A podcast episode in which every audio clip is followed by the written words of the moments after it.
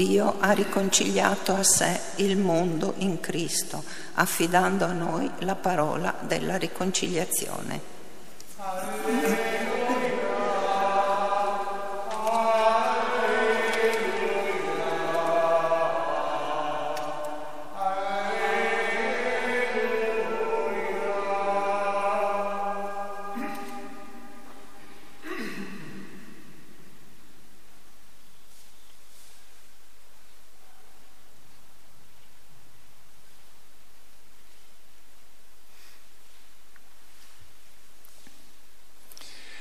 Il Signore sia con voi.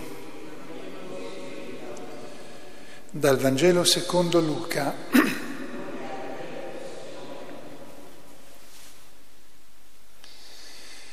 In quel tempo, scusate, in quel tempo Gesù disse ancora questa parabola per alcuni che avevano l'intima presunzione di essere giusti e disprezzavano gli altri.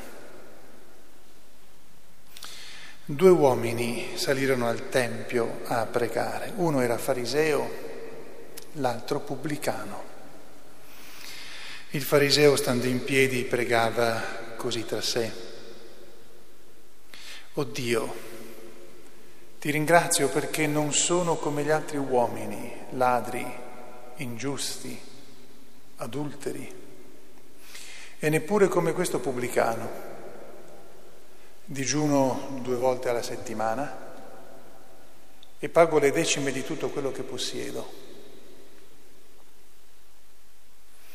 Il pubblicano invece, fermatosi a distanza, non osava nemmeno alzare gli occhi al cielo, ma si batteva il petto dicendo, O Dio, abbi pietà di me, peccatore. Io vi dico, questi a differenza dell'altro tornò a casa sua giustificato, perché chiunque si esalta sarà umiliato, chi invece si umilia sarà esaltato. Parola del Signore. Alleluia.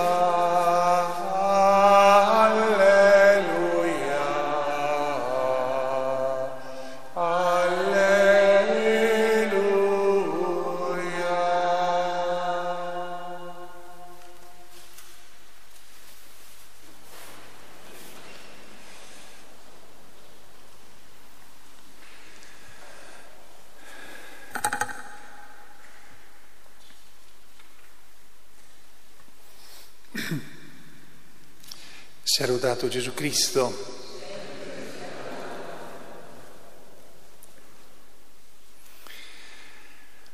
Forse, a parte che dobbiamo pregare molto per i missionari, lo stiamo facendo in questo mese per le missionarie e i missionari, oggi è la giornata dedicata in modo particolare a loro.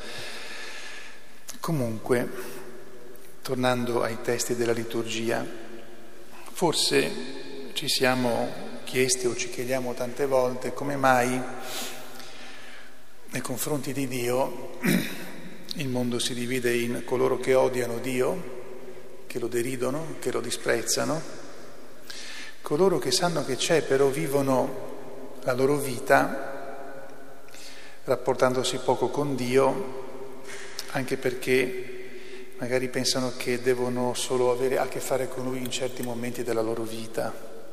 E poi ci sono quelli che cercano di in qualche modo essergli fedeli, di essere, per come riescono, sempre in dire, contatto con Lui. E poi, come mai tra tutti questi ancora un po' eh, ci dividiamo in coloro che sono molto presenti, molto attenti e coloro invece che per tanti motivi non, non riescono a essere così attenti come vorrebbero.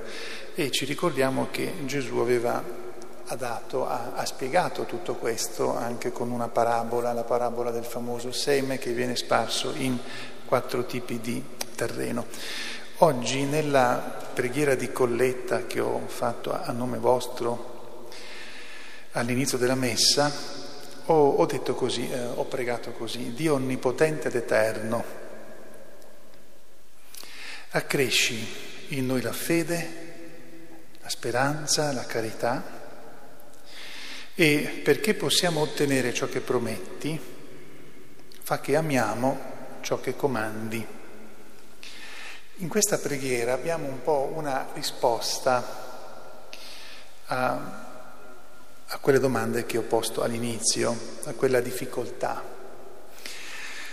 Dio, diciamo, il, il mondo di Dio, che anche se non ci rendiamo tanto conto è il nostro vero mondo, Dio ha una particolarità che può essere spiegata bene con il, il gioco dell'innamoramento. Non è qualcosa che dico per fare colpo, ma lo troviamo in tutta la Bibbia e lo troviamo nella vita dei santi. Quindi eh, l'esempio che prendo non è soltanto esempio, siamo in buona compagnia con questo esempio, ma è la descrizione della realtà. Perché uno si innamora? Perché rimane colpito dall'altra persona. Se l'altra persona non lo colpisce, non si innamora. Può stimarla, può rispettarla, può stare volentieri insieme con lei, ma non si innamora. Cosa ci fa chiedere la preghiera che ho, detto a nome vostro? Ci fa chiedere questo. Noi chiediamo al Signore che ci faccia innamorare di Lui. Perché solo se amiamo ciò che lui promette e prima di promettere lui ci dice chi è, ci dice chi siamo noi, se non amiamo questo è difficile averlo sempre nella mente e soprattutto è difficile averlo nella mente non tanto come uno che mi deve aiutare, ma quanto come colui che è il centro della mia vita. Qualsiasi cosa capiti, lui è il centro della mia vita. Un innamorato, qualsiasi cosa gli capiti, finché rimane innamorato, è sempre innamorato della persona che ama. Gli può capitare qualsiasi cosa, ma non smette di essere innamorato. Tranne magari che quella persona non gli faccia qualcosa, ma se gli capitano tanti fatti nella, eh, nella vita, ma lui è sempre innamorato, rimarrà sempre innamorato nella sofferenza, nella gioia, nelle cose pasticciate di ogni, di ogni giorno e nelle cose belle. Il problema con Dio è che dobbiamo chiedergli che ci faccia innamorare di Lui, ma potremmo dire perché Lui, se non glielo chiediamo, non lo fa? No, è che se non glielo chiediamo non può farlo perché vuol dire che noi abbiamo il nostro cuore orientato su altro. E se io sono già innamorato di qualcun altro, non mi innamoro di un'altra persona. Non si tratta di tradimento qui, nel senso che devo innamorarmi di Dio e buttare via gli altri, no.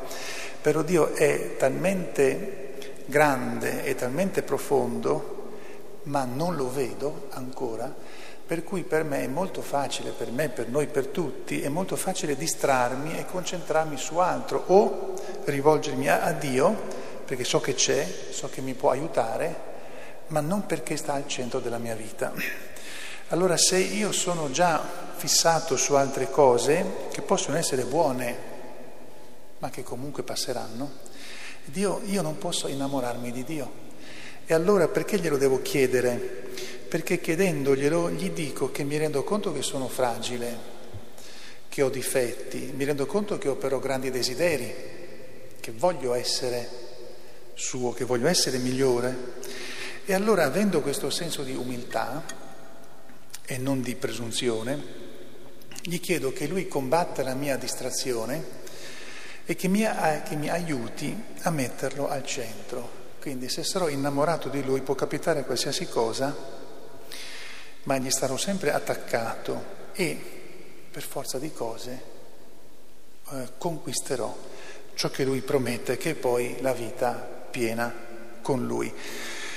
Questa umiltà, il riconoscere chi siamo e il riconoscere che se non entro in questo meccanismo dell'innamoramento con Dio avrò sempre, rischio di avere sempre un uh, rapporto eh, di me con una persona buona che mi può fare tanto del bene, ma che alla fine non entra in tutte le cose della mia vita. Perché? Perché sono concentrato io su altre. Non vuol dire che sono cattivo, vuol dire che sono concentrato su altro, quindi non posso innamorarmi di lui. Termino eh, dicendo che, eh, e terminiamo sempre con la Madonna, ormai eh, lo sapete, quando parlo della Madonna vuol dire che la predica finisce, eh, c'è stata una persona più innamorata di Dio di lei? Penso di no. È vero che tra i santi non si possono fare paragoni, però Maria è oltre. E una innamorata di Dio come lei non si potrà mai dire che ha amato di meno gli altri, è tutt'altro. Quindi eh, chiedere a Dio che ci innamori di Lui non, vuole, eh, non, comporterà che siamo disattenti verso gli altri, che li riterremo di poco conto, insomma qualcosa che anche se non ci sono non importa. No, eh, l'innamoramento vero per Dio comporta che avremo una grande stima per gli altri, un grande affetto per loro e anche una grande preoccupazione per loro. Sia lodato Gesù Cristo.